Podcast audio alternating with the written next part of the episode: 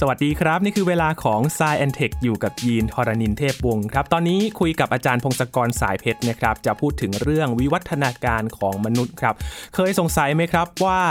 วิวัฒนาการของมนุษย์ในขั้นต่อไปจะมีรูปร่างลักษณะ หรือว่าคุณสมบัติอะไรที่จะแตกต่างไปจากเดิมหรือไม่ ตามตำราที่เราเคยเรียนว่าสิ่งมีชีวิตมีวิวัฒนาการเนี่ยแล้วมนุษย์หลักจะไปในทางไหนนะครับ วันนี้มาหาคำตอบกันใน s ซแอนเทคตอนนี้ครับ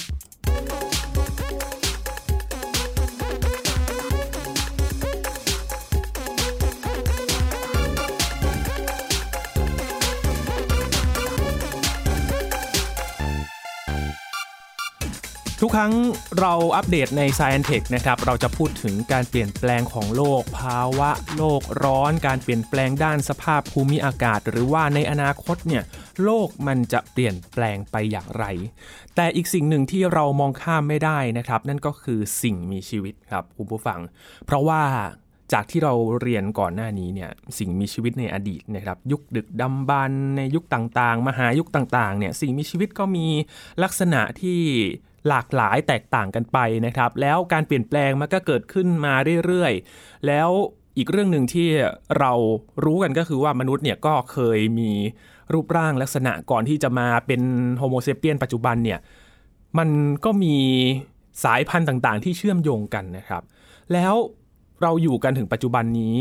การเปลี่ยนแปลงโลกเปลี่ยนไปแน่นอนว่าเอ๊ะสิ่งมีชีวิตมันจะเปลี่ยนแปลงไปตามหรือเปล่าโดยเฉพาะมนุษย์เรานะครับ วันนี้มาหาคำตอบกันอยู่กับอาจารย์พงศกรสายเพชรแล้วครับ สวัสดีครับอาจารย์ครับสวัสดีครับท่านผู้ฟังครับ สวัสดีครับคุณยีครับ เราคุยกันเรื่องอุณหภูมิโลกจะสูงขึ้นเท่าไหร่ น้ำทะเลจะเปลี่ยนแปลงไปยังไงนะครับ เราลืมพูดไปเลยนะครับว่า เอ๊ะแล้วถ้ามนุษย์อยู่ถึงยุคนั้นล่ะ มนุษย์มันจะเป็นยังไงบ้างนะครับ รวมถึงสิ่งมีชีวิตอื่น ๆ ด้วยนะครับ อาจารย์ การวิวัฒนาการเนี่ยมันจะเกิดมัน มีการเปลี่ยนแปลงอย่างไรบ้างครับ และตอนนี้เนี่ยทุกวันนี้เนี่ยมนุษย์ยังวิวัฒนาการอยู่หรือไม่ครับอาจารย์คำตอบสั้นๆ คือมีมีมีตลอดเวลานะครับกระบวนการวิวัฒนาการเนี่ยมันจะเป็นสิ่งที่สิ่งมีชีวิตทั้งหลาย หรือแม้แต่สิ่งที่ไม่มีชีวิตหลาย ๆ แบบ มันก็วิวัฒนาการได้เหมือนกันอย่างไวรัสอะไรเงี้ยตัวอย่างนะจริงๆมันเป็นขบวนการซึ่งกว้างมากนะกระบวนการวิวัฒนาการนะครับ ถ้าพูดถึงในสิ่งมีชีวิตเนี่ยมันจะเกิดขึ้นได้เนี่ย มันก็จะมีคุณสมบัติอย่างนี้นะครับ มีคุณสมบัติ 4 ข้อข้อแรกคือมีลูกๆนะคล้ายๆ พ่อแม่ ก็คือมีการสืบทอดทางพันธุกรรม มีการสืบพันธุ์แล้วก็สืบทอดพันธุกรรมด้วยลูกๆคล้ายๆ พ่อแม่ แล้วข้อ 2 ก็คือลูกๆทั้งหลายเนี่ยมันไม่เหมือนกันเปียบทุกตัวนะก็คือมีความหลากหลายทางพันธุกรรมนะครับข้อ 3 ก็คือโอกาสรอดชีวิตและแพร่พันธุ์ของลูกแต่ละตัวเนี่ยไม่เท่ากัน ก็เพราะว่ามันไม่เหมือนกันเปียบใช่ไหมก็ถ้าไปอยู่ในสภาพแวดล้อมต่างๆนะโอกาสที่จะรอดชีวิตแพร่พันธุ์ก็จะต่างๆกันไปตามลักษณะของมัน ลูกที่สามารถจะรอดชีวิตและแพร่พันธุ์ต่อไป ก็จะเป็นพ่อแม่ในรุ่นต่อไป คืออันนี้ก็คือมีการคัดเลือกพันธุ์นั่นเองนะครับ แล้วข้อ 4 ก็คือเราวนได้สามข้อแรกข้อ1นถึงสเนี่ยไปหลาย ๆ รอบเป็นร้อยเป็นพันเป็นล้านรอบเป็นพันล้านรอบนะครับทำอย่างนี้ไปเรื่อยๆเรื่อยๆเรื่อยๆเนี่ยสิ่งมีชีวิตก็จะมีการวิวัฒนาการ แล้วก็ เปลี่ยนแปลงไป อาจจะเริ่มจากสายพันธุ์เดียว แล้วก็แยกไปลูกหลาย ๆ ตัวก็จะอาจจะแบบเป็นต้นกำเนิดของหลาย ๆ สายพันธุ์ต่อๆมาได้ สิ่งมีชีวิตทั้งหลายบนโลกที่บอกมีเป็นล้านแบบเนี่ยก็เกิดจากบรรพบุรุษร่วมอันเดียวกัน ก็คือมีพ่อแม่อันเดียวกัน สมัยเมื่อพันล้านปี หลายพันล้านปีที่แล้วนะครับการแตกต่างเนี่ยมันจะทำให้สิ่งมีชีวิตมันค่อยๆ เปลี่ยนเป็นประเภทต่างๆ ได้เยอะแยะไปหมดเลยนะแล้วอีกอย่างหนึ่งไอ้คาว่าพ่อแม่ลูกด้านบนเนี่ยที่ผมพูดไปเนี่ย จริงๆอาจจะไม่ใช่สิ่งมีชีวิตที่เราคุ้นเคยก็ได้นะอะไรก็ตามที่สามารถจำลองตัวเองแบบมีความหลากหลาย ก็จะเกิดกระบวนการวิวัฒนาการได้ เช่นไวรัสนะไวรัสมันเป็นโมเลกุล DNA RNA ที่ถูกเคลือบด้วยเปลือกโปรตีนเลยนะ วางไว้เฉยๆ มันไม่ทำอะไรเลย แต่ถ้าเกิดมันเข้าไปในเซลล์ปุ๊บ มันสามารถบอกให้เซลล์ช่วยก๊อปปี้มันหน่อยตุ๊บๆได้เกิดการวิวัฒนาการได้นะครับอย่างไวรัสกลายพันธุ์ใช่ไหมครับอาจารย์ตอนนี้โควิด -19 เนี่ยไปสายพันธุ์ไหนไม่รู้แล้วใช่ ใช่ครับใช่ใช่เลยครับ เพราะทุกครั้งที่มันมีการแพร่พันธุ์มีการก๊อปปี้ขึ้นมาเนี่ย มันจะมีความหลากหลาย แล้วก็มีการคัดเลือกนะเออโปรแกรมคอมพิวเตอร์ไวรัสทั้งหลายไอ้พวกมอลแวร์อย่างเงี้ยมันก็มีการกลายพันธุ์ต่าง ๆ นะ ตัวไหนที่มันติดเก่งมันก็จะเพิ่มขึ้นเพิ่มขึ้นด้วย ใช่ไหมไวรัสเขาแวนนี่ด้วยใช่ใช่ มันใช้ขบวนการเหมือนกัน มันทำงานเหมือนไวรัสเปียบเลยจริง ๆ ว่าไปนะในเชิงการแพร่พันธุ์ของมัน ไอเดียต่างๆ ในหัวคนก็ทำอย่างนี้นะ คือ ไอ้ความเข้าใจทั้งหลายความก้าวหน้าอย่างรวดเร็วในการเข้าใจธรรมชาติด้วยขบวนการวิทยาศาสตร์เนี่ยก็เพื่อไอเดียทางวิทยาศาสตร์เนี่ยมีการวิวัฒนาการและคัดเลือกพันธุ์คือไอเดียไหนถูกต้องใช้อธิบายปรากฏการณ์ต่างๆ ได้ดีเนี่ยก็จะอยู่รอดและแตกลูกแตกหลาคือ ถูกพัฒนาเพิ่มเติมต่อไป ไอเดียไหนอธิบายไม่ดี มันก็จะตายไปหายไป เพราะฉะนั้นการวิวัฒนาการของไอเดียก็ทำให้ความเข้าใจของเราเนี่ยใกล้ความจริงมากขึ้นเรื่อยๆเรื่อยๆตามขบวนการทางวิทยาศาสตร์นั่นเอง อันนี้ก็เป็นอีกวิธีหนึ่ง นะครับเนี่ยแหละขบวนการทางวิวัฒนาการมันกว้างอย่างนี้ แล้วมันก็ใช้ได้สำหรับทั้งสิ่งมีชีวิตและสิ่งไม่มีชีวิตด้วยซ้ำนะมันเหมือนเป็นกลไกการอยู่รอดของมันด้วยหรือเปล่าครับ เพื่อที่จะให้มันดำรงชีวิตอยู่ต่อได้ แล้วก็ต้องปรับตัวตามการเปลี่ยนแปลงไป จริง ๆ มันเป็นกลไกในการสร้างก๊อปปี้ข้อมูลนั่นแหละคือในสิ่งมีชีวิตเนี่ยคือข้อมูลมันอยู่ใน DNA ตอนจบแปลว่าข้อมูลไหนก๊อปปี้ตัวเองได้เยอะมันก็จะมีแพร่ไปทั่วไป นั่นเองจริง ๆ มันไม่มีความจุดประสงค์หรืออะไรทั้งสิ้นเลยคือ ตอนจบคือหลังจากทำการก๊อปปี้หลาย ๆ รอบ ตัวไหนก๊อปปี้เก่งมันก็จะเป็นสิ่งที่เราเห็นสังเกตเยอะนั่นเอง แล้วบังเอิญสิ่งมีชีวิตอย่างพวกเราก็เป็นแบบแค่เป็นเครื่องมืออันหนึ่งที่เป็นตัวก๊อปปี้ข้อมูลเหล่านี้ด้วย มันก็มีการวิวัฒนาการในที่สุด สิ่งมีชีวิตหลาย ๆ ประเภทมีสมองมีอะไรใช่ไหมแล้วพวกเราเริ่มมีภาษามีอะไรเราเลยทำความเข้าใจกลไกอย่างนี้ได้ แต่จริงตอนเริ่มต้นน่ะสิ่งมีชีวิตคล้าย ๆ ว่ามันเป็นเหมือนกับเป็น ผลข้างเคียงหรือ side effect ด้วยซ้ำในการ copy ข้อมูล เป็นเครื่องมือในการ copy ข้อมูลใน DNA ด้วยซ้ำจะว่าไปนะครับนะแต่เพราะฉะนั้นสิ่งมีชีวิตทุกอย่างเนี่ยมันเกิดจากกลไกประมาณนี้ กลไกการวิวัฒนาการการคัดเลือกพันธุ์ต่างๆ ขึ้นมานะเราก็เป็นสิ่งมีชีวิตประเภทหนึ่งใช่ไหมมนุษย์เนี่ยเพราะเราก็มีการวิวัฒนาการอยู่นั่นแหละ แน่นอนนะเพราะเราเป็นสิ่งมีชีวิตเนี่ยเราเราก็จะมีการวิวัฒนาการแน่นอน แต่หลาย ๆ คนเนี่ยก็เรียนหนังสือมาแล้วก็ หลาย ๆ ครั้งเนี่ยจะถูกสอนมาว่า สิ่งมีชีวิตต่าง ๆ มันพัฒนาให้ซับซ้อนและดีขึ้นเรื่อยๆเรื่อยๆแล้วในที่สุดก็มาถึงมนุษย์เป็นสุดยอดของวิวัฒนาการดีกว่าสิ่งมีชีวิตอันอื่นทุกอันเลยใช่ไหมแล้วเราก็แบบหมดแล้ว ความเข้าใจถ้ามันหยุดแค่นี้ความเข้าใจก็จะผิดๆไปว่ามนุษย์ก็จะเป็นสุดยอดแล้วไม่ได้เปลี่ยนแปลงขั้นสูงสุดแล้วไม่มีวิวัฒนาการขั้นสูงสุดแล้วใช่ใช่ใช่อันนี้เป็นความเข้าใจผิดนะจริง ๆ เราเป็นเป็นจุดหนึ่งเป็นขั้นตอนหนึ่งในกระบวนการวิวัฒนาการแหละหลังจากในอนาคตลูกหลานของเราก็จะ วิวการวิวัฒนาการอาจจะเปลี่ยนไปเรื่อยๆเรื่อยๆในที่สุดอาจจะจำไม่ได้ว่าเป็นมนุษย์แบบเราด้วยซ้ำใช่ไหมเหมือนกับบรรพบุรุษเมื่อเป็นล้านปีที่แล้วของเราก็ไม่ใช่มนุษย์แบบเราเหมือนกัน ใช่ไหมมันจะเกิดอย่างนี้ไปเรื่อยๆ แต่ว่าการที่เราเข้าใจผิดง่ายๆ เรื่องพวกนี้เพราะว่าอะไรเพราะว่าในมนุษย์เนี่ยกระบวนการวิวัฒนาการมันใช้เวลานาน นานมากแล้วชีวิตเราแบบสั้นนะชีวิตเราเป็นไม่กี่สิบถึงเป็นร้อยปีใช่ไหมแต่การที่จะเห็นการเปลี่ยนแปลงทางวิวัฒนาการบางทีมันต้องใช้เวลานานกว่านั้น อาจจะเป็นร้อยเป็นพันปี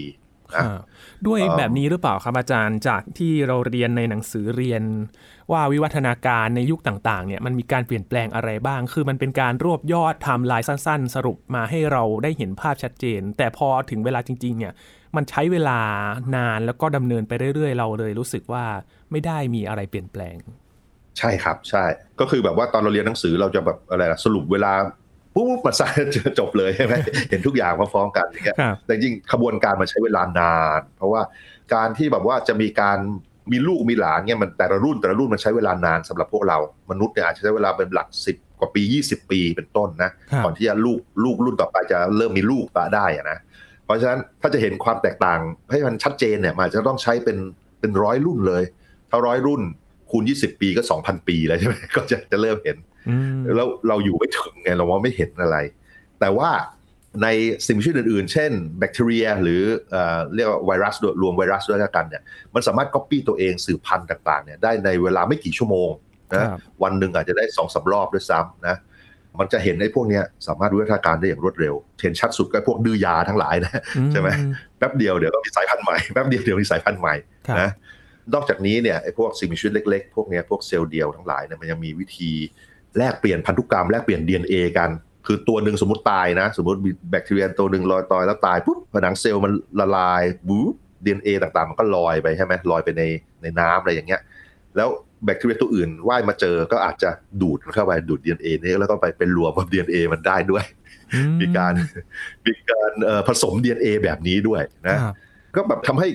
สามารถเปลี่ยนแปลง DNA ได้อย่างรวดเร็วขึ้นอีก ไอเนี้ยเป็นความสามารถที่ทำให้แบคทีเรียมันดื้อยาได้รวดเร็วมากนะหรือไวรัสก็เหมือนกันไวรัสบางทีมันก็เอา DNA อะไรลอยๆเนี่ยไปรวมของมันเองนะมันไม่ได้ตั้งใจอะไรนะ แค่ขบวนการที่สารเคมีมาต่อกัน มันไม่มีขบวนการมาคัดเลือกให้มันแบบว่าไอ้ตรงนี้ห้ามมาต่อกันอะไรเงี้ยไอันนี้แบบว่ามันเจออะไรมันก็มาต่อต่อต่อกันได้ มันก็เลยสามารถกลายพันธุ์เปลี่ยนแปลงได้อย่างรวดเร็ว สิ่งมีชีวิตเล็กๆ พวกนี้มันเลยกลายพันธุ์ได้เร็วขึ้นไปอีก แต่อย่างเราเนี่ยเซลล์ของเราเนี่ย ถ้าจะมีการเปลี่ยนแปลง DNA มันมีระบบตรวจเช็คอะไรเยอะแยะมาก มันแบบก๊อปปี้แต่ละครั้งเนี่ยผิดพลาดน้อยมาก มันจะมีตัวคอยมาเช็ค เอ้ยก๊อปปี้ถูกหรือผิดเนี่ย ถ้าผิดมาเอาใหม่อะไรเงี้ยนะ แต่บางทีมันก็หลุด หลุดแล้วเริ่มจะมีการเปลี่ยนแปลงในพันธุกรรมได้นะ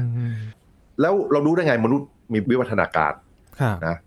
มันก็ชัดเจนว่าถ้าเกิดเราดูกลับไปเนี่ย เรามีบรรพบุรุษร่วมกันที่ออกมาจากแอฟริกาเมื่อประมาณ 2 0 0 0 0 0 ปีที่แล้ว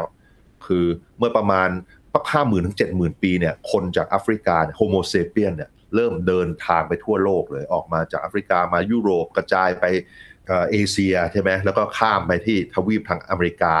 ทำเรือไปถึงออสเตรเลียอะไรต่างๆ คือหลังไม่กี่หมื่นปีเนี่ยที่กระจายไป แต่ว่าตอนที่ออกมาเนี่ยสีผม สีตาหรือว่าขบวนการว่าย่อยอาหารอะไรได้เนี่ยมันต้องเป็นเหมือนเหมือนกัน ตอนนั้นก็คงจะเป็นผิวดำตาดำอะนะเหมือนกับชาวแอฟริกาปัจจุบัน แต่พอนี้ดูสิเวลาผ่านไปหลักหมื่นปีเนี่ยโอ้หลากหลายมากหลายหมื่นปีเนี่ยก็หลากหลายใช่ไหมอย่างพวกเราก็เป็นผิวสีหนึ่งใช่ไหมหรือว่าฝรั่งแถวนอร์เวย์ก็เป็นผิวสีหนึ่งผมก็คนละสีต่างๆใช่ไหมอย่างยกตัวอย่างสีผิวเนี่ยสีผิวมันถูกมีการวิวัฒนาการคัดเลือกพันธุ์เพราะว่าพอมีการอพยพมาในที่ที่แสงอาทิตย์มันน้อยลง แสงอาทิตย์แดดมันไม่จ้าเท่าเนี่ย เนื่องจากร่างกายเราต้องการแสงอาทิตย์ต้องการอัลตราไวโอเลต UV เนี่ยเข้าไปในร่างกายเพื่อไปสังเคราะห์นู่นสังเคราะห์นี่สารเคมีต่างๆเนี่ยรวมถึงวิตามินดีด้วยเนี่ยถ้าเกิดสีผิวมันดำเกินไปมีตัวสีดำที่แบบว่ากันบล็อกไม่ให้แสง UV เข้าไปในผิวเนี่ยมันก็จะได้ได้ UV ไม่พอแสงอัลตราไวโอเลตไม่พอ สีก็เลยจางลงจางลงเม็ดสีมันหายไปเออนะพวกที่ไปอยู่ใกล้ๆขั้วโลกหน่อย พวกฝรั่งทางยุโรปเหนือเนี่ย ผิวก็จะจางมากเลย เพราะว่าแสงแดดมันน้อยโลกมันเอียงเอียงใช่ไหมแดดมันไม่เข้มนั้นผิวเขาจะขาวมากใช่ไหมยกตัวอย่างหรือว่าพวกเราก็อยู่อยู่ใกล้ๆศูนย์สูตรก็ผิวคล้ำลงมาหน่อยนึงใช่ไหมครับแต่ว่าเธอคนที่ยังอยู่ในแอฟริกาก็ยังสีผิวสีผิวก็ยังดำมากขึ้นมากกว่า นี่มันมีการคัดเลือกอย่างนี้เหมือนกัน คนแต่ละกลุ่มมีความต้านทานโรคต่างๆ กันด้วย คือเราเนี่ยเป็นลูกหลานของพวกที่ไม่ตายจากไข้หวัดใหญ่เมื่อสักร้อยสองร้อยปีที่แล้วเนาะ ตอนนั้นมันมีไวรัสประเภทหนึ่งมา มันทำให้คนตายไปเยอะแยะเลย แต่คนที่มีภูมิคุ้มกันต่อสู้ได้ ก็จะแพร่พันธุ์ได้ดีกว่ากลายไปเป็นพวกเราปัจจุบันใช่ไหมหรือว่าไอ้โรคบางประเภท ตอนนี้โรคบางอย่างที่เราเรียกทาลัสซีเมียอย่างเงี้ยโรคทาลัสซีเมียเป็นโรคที่แบบว่าโลหิตจางแบบหนึ่งนะแล้วตอนนี้ในประเทศเราเนี่ยก็มีคนเป็นโรคนี้อาการนี้เยอะ แต่จริงมันอาจจะพัฒนามาเพราะว่ามันเป็นการ พัฒนาวิวัฒนาการเพื่อต่อสู้กับมาลาเรียโรคมาลาเรียคือคนที่มีอาการทาลัสซีเมียเนี่ยเขาจะไม่ค่อยตายจากไข้มาลาเรีย เมื่อเทียบกับคนปกติที่ไม่มีอาการนี้ เพราะฉะนั้น DNA เขาก็เลยแพร่เพิ่มขึ้นมาพอในปัจจุบันเรามีวิธีรักษาโรคมาลาเรียใช่ไหมมันก็กลายเป็นว่าอาการทาลัสซีเมียนี่เลยแบบว่ามันมันไม่น่ามีเลยเนาะอะไรเงี้ยคือมันไม่ค่อยมีประโยชน์ในการต่อสู้กับโรคมาลาเรียแล้ว เพราะเรามีวิธีอื่นแล้ว แต่ว่าการที่ ในอดีตที่เราไม่มีวิธีรักษาโรมาลาเรียเนี่ยคนที่วิวัฒนาการแล้วมีทาลัสซีเมียมันสามารถมีโอกาสอยู่รอดและตายน้อยลงได้จริงๆแล้วก็เนี่ยแต่บางอย่างมันเกิดจากนี้เกิดจากวิวัฒนาการนี่แหละ หรืออีกอันหนึ่งอีกตัวอย่างหนึ่งคือ มีชาวอินโดที่แบบว่าอยู่แถวชายทะเล ความจริงเขามีบ้านลอยน้ำเลยนะ พวกนี้เขาใช้เวลาประมาณห้าหกชั่วโมงต่อวันในการดำน้ำหาปลาล่าปลาเก็บของอะไรเงี้ยนะ ชาวน้ำตรงนี้เนี่ยเขาปรากฏว่ามียีนที่ทำให้ม้ามเขาโตขึ้นกว่าคนปกติประมาณห้าสิบเปอร์เซ็นต์โอ้ไอ้ม้ามโตเนี่ยมีประโยชน์อะไรใช่ไหมมีประโยชน์อะไรม้ามันเก็บเลือด เก็บเลือดได้เยอะ เพราะฉะนั้นพอพวกนี้เขาดำน้ำปุ๊บเนี่ยพอหน้าไปแตะน้ำเย็นปุ๊บหัวใจเขาเต้นช้าลง แล้วก็ม้ามจะบีบตัวให้ปล่อยให้เลือดเข้ามาในเส้นเลือดมากขึ้น ให้แบบมีออกซิเจนมากขึ้นอะสามารถดำน้ำได้นานขึ้น หรือแม้แต่ชาวทิเบตอะไรเงี้ยมียีนที่ทำให้อยู่ในที่ที่ออกซิเจนได้น้อยได้อยู่ในที่สูงสูงได้เนี่ยสิ่งต่างๆ ถ้าเกิดเราไปมองเนี่ยเราจะเห็นความหลากหลายของ DNA ในเผ่าพันธุ์ของมนุษย์เนี่ยแหละโดยที่หลาย ๆ อันเนี่ยมันก็มีการเปลี่ยนแปลงมาเพื่อแก้ปัญหาอะไรบางอย่าง มันเกิดจากการวิวัฒนาการที่สะสมมาเรื่อยๆ ขึ้นอยู่กับสิ่งแวดล้อมที่อยู่ด้วย แล้วก็ใช้เวลาในการปรับตัวกับมันเพื่อให้มันอยู่ในสภาพนั้นให้ได้ ใช่ครับใช่ คือคนที่อยู่ไม่ค่อยได้ก็อาจจะตายไป หรืออาจจะย้ายไปที่อื่นนั่นเองนะใช่ไหมหรือแม้แต่คนที่สายตาสั้นสมัยเนี้ยที่ยังมีชีวิตอยู่ได้นี่เพราะอะไร เพราะว่าเรามีเทคโนโลยีแก้ไขใช่ไหมเอาแว่นมาใส่ทำให้มองเห็นไกลๆได้ บรรพบุรุษของพวกเราที่แบบไม่มีแว่นเนี่ย สายตาสั้นอาจจะถูกเสือกัดกินได้ง่ายๆมองไม่เห็นใช่ไหมเพราะเทคโนโลยีก็ทำให้การคัดเลือกพันธุ์น้อยลง มันก็ทำให้อาจจะมีความหลากหลายที่แบบอาจจะมีโทษด้วยเนี่ย แต่ไม่มีเยอะแล้วก็แพร่เต็มไปหมดโดยที่ไม่ถูกคัดออกเหมือนกันนะเทคโนโลยีก็เป็นสิ่งหนึ่งที่ทำให้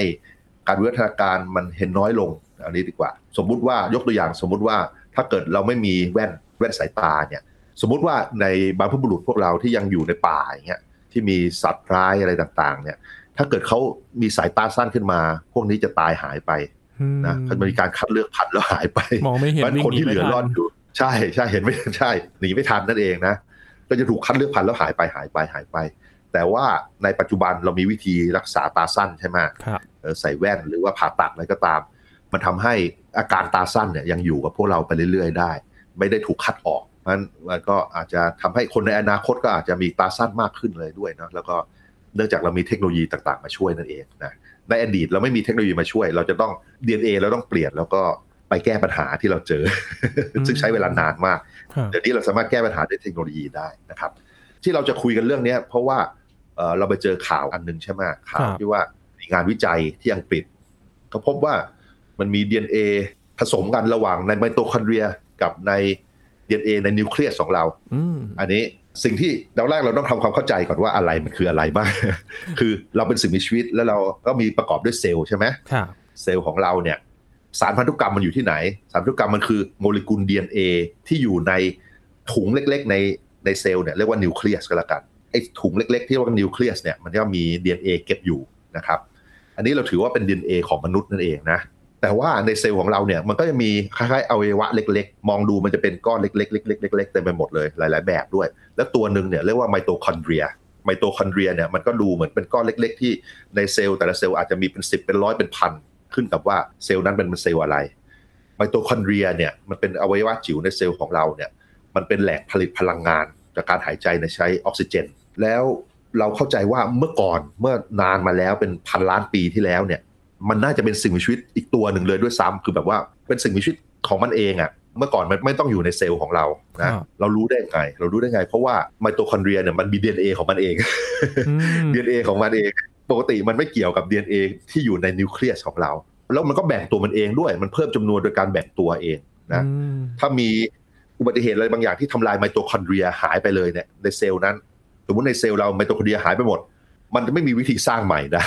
มันมันต้องมีไมโตคอนเดรียมาก่อนถึงจะเพิ่มได้นะเพราะไอ้พวกนี้แหละไอเดียเหล่านี้ทำให้เรารู้ว่ามันเป็นสิ่งชีวิตที่เคยเป็นอิสระมาก่อน แล้วตอนหลังมันมารวมอยู่ในเซลล์ของเรานะครับ ไมโตคอนเดรียของเราเนี่ยมันจะมาจากแม่เป็นส่วนมากนะอาจจะมีส่วนน้อยมากๆๆเลยมาจากพ่อ เรียกว่าไม่มีเลยก็แล้วกันจากพ่อ แต่ว่าอาจจะมีข้อยกเว้นหนึ่งในล้านอะไรเงี้ยนะแต่ว่าส่วนใหญ่มันมาจากแม่ เพราะว่าเซลล์ไข่แม่จะมีขนาดใหญ่จะมีไมโตคอนเดรียเก็บมาด้วยหลายตัว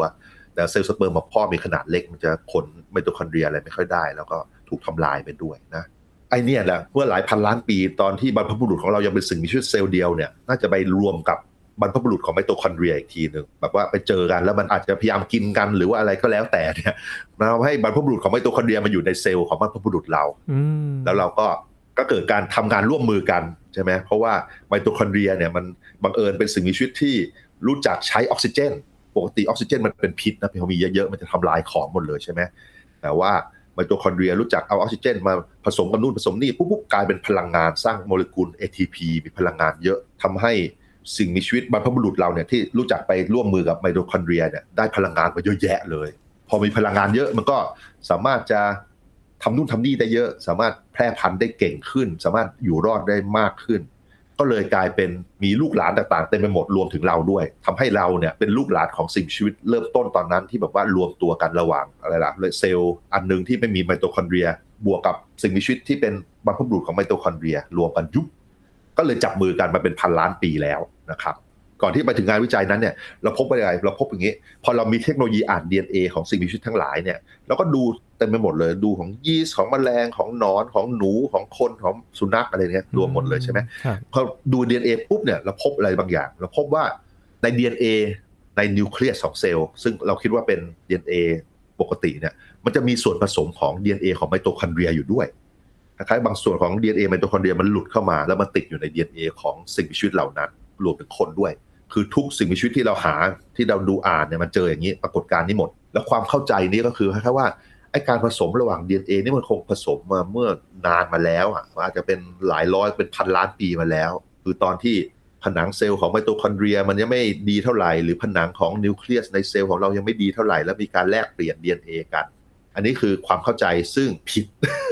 การวิจัยที่เราพบอันนี้ การวิจัยที่เพิ่งเจอนี่คือที่มาจากอังกฤษเนี่ย University of Cambridge กับ Queen Mary University of London เนี่ยเขาไปสำรวจในคนเนาะแล้วพบว่าไอ้การผสมเนี่ยมันยังเกิดอยู่ แม้แต่ในปัจจุบันนี้ก็ตาม เขารู้ได้ยังไง เออเขารู้โดยเขาไปสำรวจคน ในอังกฤษเขามีการวิจัยที่แบบว่าเก็บ DNA ของมนุษย์มาเยอะแยะเลย แล้วก็ พยายามมาดูว่ายีนต่างๆ ใน DNA เป็นอย่างไร แล้วก็มันเกี่ยวข้องกับโรคอะไรยังไงเขาเอาไปเอาฐานข้อมูลเหล่านี้มาดูกัน ก็สำรวจคนประมาณ 6 0,000เกือบเกือบเจ็ดหมื่นคนนะรวมถึงคนที่มีมะเร็งอาการมะเร็งด้วยเขาอยากรู้เรื่องเกี่ยวมะเร็งด้วยประมาณหมื่นสองพันคนพบว่าอย่างแรกมากกว่า 99%เนี่ยใน DNA ของเซลล์ DNA ของมนุษย์เขาเนี่ยมี DNA ของไมโตคอนเดรียผสมอยู่ด้วยโอเค อันนี้เป็นเรื่องปกติ แต่ว่าเขาก็ฉลาดเขาไปดูว่าสำหรับคนแต่ละคนเนี่ยเราไปดูของพ่อแม่ด้วยว่ามันมี DNA ของไมโตคอนเดรียอยู่ในรุ่นพ่อแม่ด้วยไหม ปรากฏว่ามีบางส่วนไม่มี ไม่มีแปลว่าอะไรมันแปลว่ามันต้องมาเริ่มในรุ่นเขาใช่ไหมไม่ใช่รุ่นพ่อแม่ใช่ไหมแสดงว่ามันไม่ได้ผสมกันมานานแล้ว บางทีมันเกิดผสมในนี่แหละ ผสมกันตอนเซลล์ไข่กับเซลล์สเปิร์มของพ่อแม่ผสมกันนี่แหละ แล้วมันมี อะไรบางอย่างมีการผสมกันระหว่าง DNA ของไมโตคอนเดรีย และ DNA มนุษย์ ก็นั่นแหละ มันเป็นการผสมแล้วทีหลังแต่ว่าเราไม่รู้ว่ามันเกิดขึ้นได้อย่างไรเหมือนกัน อันนี้นักวิจัยก็ยังไม่รู้แต่ว่าเดาเอานะเขาสงสัยว่าเดาว่าอาจจะเกิดตอนสร้างเซลล์ไข่ของแม่คล้ายๆว่าตอนผลิตเซลล์ไข่มีการ ก๊อปปี้ดีเต่างๆอะไรเงี้ยถ้าเกิดมันมีไมโตคอนเดรียบางตัวที่แบบมันพังอยู่ตายอยู่อะไรเงี้ยแล้วดีเมันลอยอยู่ลอยลอยมันจะถูกดูดเข้ามาไปใช้ด้วยนะก็เลยมีการผสมขึ้นมา อันนี้เดานะ อันนี้เดาอันนี้ต้องไปเช็คตรวจสอบเพิ่มเติมนะแล้วปรากฏการณ์นี้มันก็เกิดขึ้นประมาณ ถ้าเกิดมีเด็กเกิดประมาณ4ี่พันคน อาจจะมีเด็กสักคนที่มีปรากฏการณ์ที่เกิดขึ้น อันนี้คือเขาประมาณเอาจากข้อมูลที่เห็นนะ แล้วก็ดูจาก ความถี่ที่สิ่งนี้ปรากฏการณ์นี้เกิดเนี่ยในคนที่เป็นโรคมะเร็งเนี่ยก็เกิดประมาณหนึ่งในพันคนเป็นมะเร็งหนึ่งพันคนอาจจะมีปรากฏการณ์นี้สักคนหนึ่งอันนี้ก็อาจจะให้น้ำหนักว่าเออไอการที่ DNA จากไมโครคอนเดรียไปผสมกับ DNA มนุษย์ปกติเนี่ยมันอาจจะมีทั้งข้อดีและข้อเสีย แล้วก็ข้อเสียอาจจะเป็นว่าอาจทำให้เกิดความน่าจะเป็นที่เป็นมะเร็งมันมากขึ้นนั่นเองเนาะอันนี้คือสิ่งที่ นักวิจัยพบ แล้วในสำนักข่าวหลายอันเขามาพาดหัวว่า มนุษย์ยังวิวัฒนาการอยู่ โดยอ้างอิงว่ามี DNA ของไมโตคอนเดรียมาผสมใน DNA มนุษย์อะไรอย่างนี้ จริง ๆ แล้วพาดหัวข่าวอาจจะ misleading คือไม่ค่อยถูกต้องนัก จริง ๆ เรารู้อยู่แล้วว่ามีการผสมของ DNA ในไมโตคอนเดรียกับ DNA มนุษย์ โดยที่สิ่งมีชีวิตทุกอย่างที่เราไปตรวจ DNA เนี่ยมันเกิดอย่างนี้หมดมีการผสมกันหมด แต่ว่าสิ่งที่ เราเพิ่งเข้าใจถูกขึ้นมาก็คือไอการผสมเนี่ยมันยังเกิดอยู่แม้ในยุคปัจจุบันก็ตามนั่นเองนะมันเกิดได้อย่างไรหรือว่าจะมีผลอะไรต่างๆ อย่างไรเนี่ยก็ต้องศึกษาเพิ่มเติม อันนี้เรายังไม่รู้ว่ามันแปลว่าอะไรบ้างนะอันนี้แต่เดาว่ามันอาจจะมีผลทำให้เกิดมะเร็งมากขึ้นหรือเปล่าอะไรเงี้ยยังไม่รู้ยังต้องศึกษาต่อไปนะครับ มีประเด็นหนึ่งที่น่าสนใจครับ อาจารย์คือมนุษย์เนี่ยเราเรียกได้ว่าเป็นสิ่งมีชีวิตทรงภูมิปัญญาใช่ไหมครับ คือสิ่งมีชีวิต การวิวัฒนาการที่เกิดขึ้นตลอดมาเนี่ยมันคือการปรับตัวตามธรรมชาติหรือว่าสิ่งแวดล้อม แต่อีกเรื่องหนึ่งที่น่าสนใจก็คือว่ามนุษย์มีการคิดค้นเทคโนโลยีมาช่วยเสริม ในเรื่องของปิดจุดอ่อนตัวเอง อย่างเช่น มีแว่นสายตาหรือว่ามีอุปกรณ์เทคโนโลยีต่างๆ ช่วยเนี่ยมันจะส่งผลต่อวิวัฒนาการด้วยไหมครับอาจารย์ ก็น่าจะนะครับน่าจะเพราะว่าตอนนี้เราความรู้เราเยอะมากพอที่เราเริ่มจะสามารถมีวิธีจะดัดแปลง DNA ของเรา ดัดแปลงพันธุกรรมของเรา ตอนนี้ก็เริ่มมีการทดลองในโรคบางอย่างโรคที่เกิดจากพันธุกรรม สามารถไปดัดแปลงทำให้คนเด็กคนนั้นไม่เป็นโรคได้หรือเปล่าเนี่ยก็มีการทดลองมากขึ้นเรื่อยๆนะแล้วในอนาคตเนี่ยก็อาจจะคือตอนแรกมันจะเริ่มจากการรักษาโรคนี่แหละ แล้วตอนหลังมันคงจะเป็นเรื่องที่แบบว่าทำให้ดีขึ้นได้ไหม เช่นใช่ไหมอาจจะเป็นดัดแปลง DNA ทำให้เลือดเราสามารถมี เม็ดเลือดแดงเยอะขึ้นแล้วมีออกซิเจนเยอะขึ้นเนี้ยพวกนี้จะได้เปรียบมากในการกีฬาทั้งหลายยกตัวอย่างใช่ไหมเออในอนาคตก็อาจจะมีการทำอย่างนี้ ผมคิดว่าในอนาคตระยะไกลหน่อย พวกเราอาจจะตายไปแล้วเนี่ยไอการที่ไปดัดแปลงพันธุกรรมได้ตามใจเนี่ยด้วยความรู้ที่สะสมเนี่ย อาจจะทำให้เผ่าพันธุ์มนุษย์มันแยกเป็นหลาย ๆ แบบก็ได้ มีความหลากหลายมากขึ้น หลากหลายมากขึ้นหลากหลายมากขึ้น เป็นมนุษย์ที่แบบสามารถอยู่ ใต้น้ำได้นาน หรือว่ามนุษย์ที่สามารถเดินทางในอากาศได้นานมากขึ้นอะไรเงี้ยสามารถมีส่วนที่ไปป้องกัน ไม่ให้รังสีทำลายอันตรายอะไรเงี้ยยกตัวอย่าง หรือว่ามนุษย์ที่สามารถอยู่กับ PM 2.5 ได้ได้มากขึ้นอะไรเงี้ยมันคงจะแก้ปัญหาไปเรื่อยๆนะครับ แต่ว่ามันก็ยังเดายากในระยะสั้น 10-20 ปี เราไม่แน่ใจว่ามันจะมาเร็วแค่ไหน แต่ระยะยาวเป็นหลายสิบปีเป็นร้อยปีเนี่ยความรู้น่าจะสะสมมากพอจนสามารถเปลี่ยนพันธุกรรมกัน ทำให้มีวัฒนาการที่อย่างรวดเร็วขึ้นอีกได้ก็เป็นไปได้ หรืออาจจะทำพลาดแล้วเราสูญพันธุ์ไปก็ได้นะนั่นเป็นทางหนึ่งแต่ว่าแต่ว่าผมเป็นพวกมองมองโลกในแง่ดีผมคิดว่าเราคงไม่ทำให้สูญพันธุ์ด้วยวิธีอย่างนี้ง่ายๆนะแต่วันนี้ก็ได้คำตอบที่ชัดเจนมากขึ้นนะครับ อาจารย์ว่าวิวัฒนาการของมนุษย์ แม้แต่ตอนเราคุยกันเนี่ย มันก็ยังเกิดขึ้นอยู่ แต่ว่าถ้าเรามองในระยะสั้นเนี่ยอาจจะไม่เห็นภาพ ถ้าเรามองในระยะไกลเนี่ย ก็คงจะชัดเจนขึ้นว่ามนุษย์เปลี่ยนแปลง DNA ไปอย่างไรบ้าง เปลี่ยนแปลงพันธุกรรมไปอย่างไรทำให้อยู่รอดในสิ่งแวดล้อมที่มันจะเปลี่ยนไปในอนาคตได้ด้วยนะครับ เพราะว่าอย่างที่เราคุยกันแล้วก็มีงานวิจัยยืนยันว่าการเปลี่ยนแปลงของโลกเนี่ยมันย่อมเกิดขึ้น ถ้าอุณหภูมิมันร้อนจัดหนาวจัดแล้วมนุษย์จะปรับตัวอย่างไร สิ่งมีชีวิตอื่น ๆ จะปรับตัวอย่างไร ก็ต้องรอดูกันต่อไป เป็นการเปลี่ยนแปลงที่เกิดขึ้นโดยธรรมชาตินะครับ วันนี้ขอบคุณอาจารย์พงศกรมาก ๆ เลยครับ ยินดีครครับ สวัสดีครับ ครับ นี่คือ s ายแอนเทคนะครับ คุณผู้ฟังติดตามรายการของเรากันได้ที่ www.thaipbspodcast.com ครับ รวมถึงพอดแคสต์ช่องทางต่างๆ ที่คุณกำลังรับฟังเราอยู่นะครับ อัปเดตเรื่องวิทยาศาสตร์เทคโนโลยี และนวัตกรรมกับเราได้ที่นี่ ทุกที่ทุกเวลากับไทย PBS Podcast ครับ ช่วงนี้ยีนทอรานินเทพวงศ์พร้อมกับอาจารย์พงศกรสายเพชรลาไปก่อนนะครับ สวัสดีครับ